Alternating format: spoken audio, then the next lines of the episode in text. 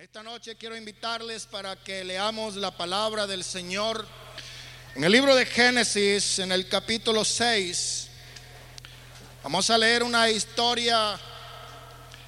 que es bastante conocida. En el capítulo 6, el verso 5, dice la palabra del Señor, y vio Jehová que la maldad de los hombres era mucha en la tierra